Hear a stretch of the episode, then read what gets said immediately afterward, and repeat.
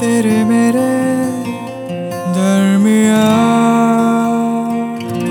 तेरे मेरे दरमियां, अभिषेक और कानुप्रिया के साथ। Life is full of surprises.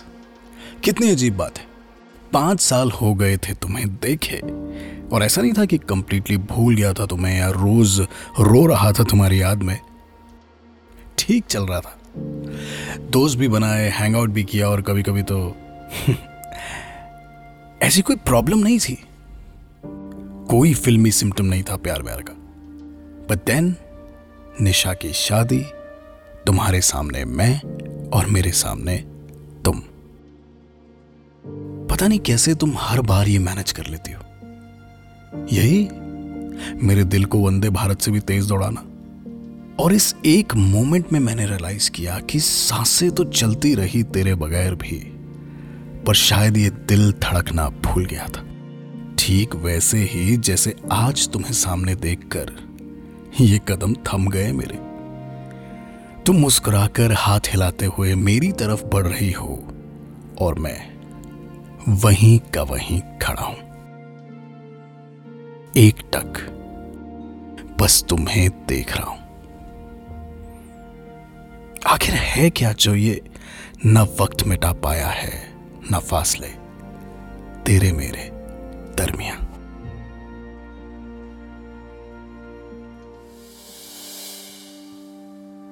कुछ लोग ना इर्रेसिस्टिबल होते हैं, चाहकर भी आप उनसे दूर नहीं रह पाते। तुम ना बिल्कुल वैसे हो।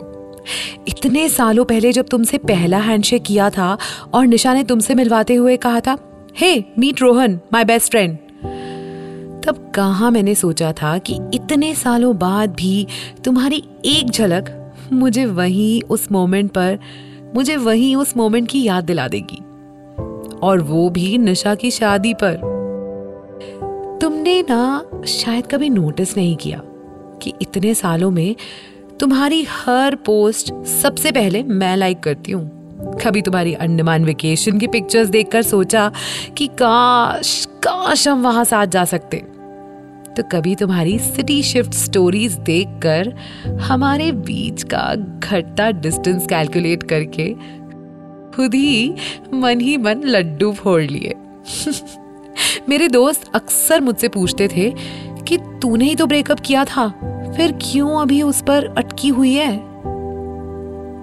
पर एक बात बताओ, क्या रिलेशनशिप खत्म होने से प्यार भी खत्म हो जाता है? मैंने एक अलग रास्ता चुना, क्योंकि तुम्हारे साथ रहने का मतलब था इंस्टेंट शादी, और तभी तभी तो करियर की रेस शुरू हुई थी, तो शादी कैसे कर लेती।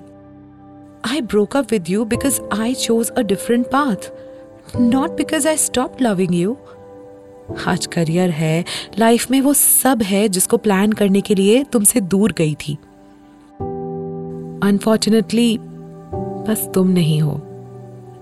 सब कुछ होकर भी तुम्हारे बिना ना सब अधूरा लगता है। बताओ ना, क्या एक बार फिर हम निशा के ही जरिए ही सही एक नई कहानी की शुरुआत नहीं कर सकते? क्या क्या एक बार फिर पूरा कर सकते हैं वो जो भी है, तेरे मेरे दरमियां। तेरे मेरे दरमियां, तेरे मेरे दरमियां, अभिषेक और कानुप्रिया के साथ। इस पॉडकास्ट के बारे में अपना फीडबैक देने के लिए हमें लिखें podcast at my radio city dot com पर।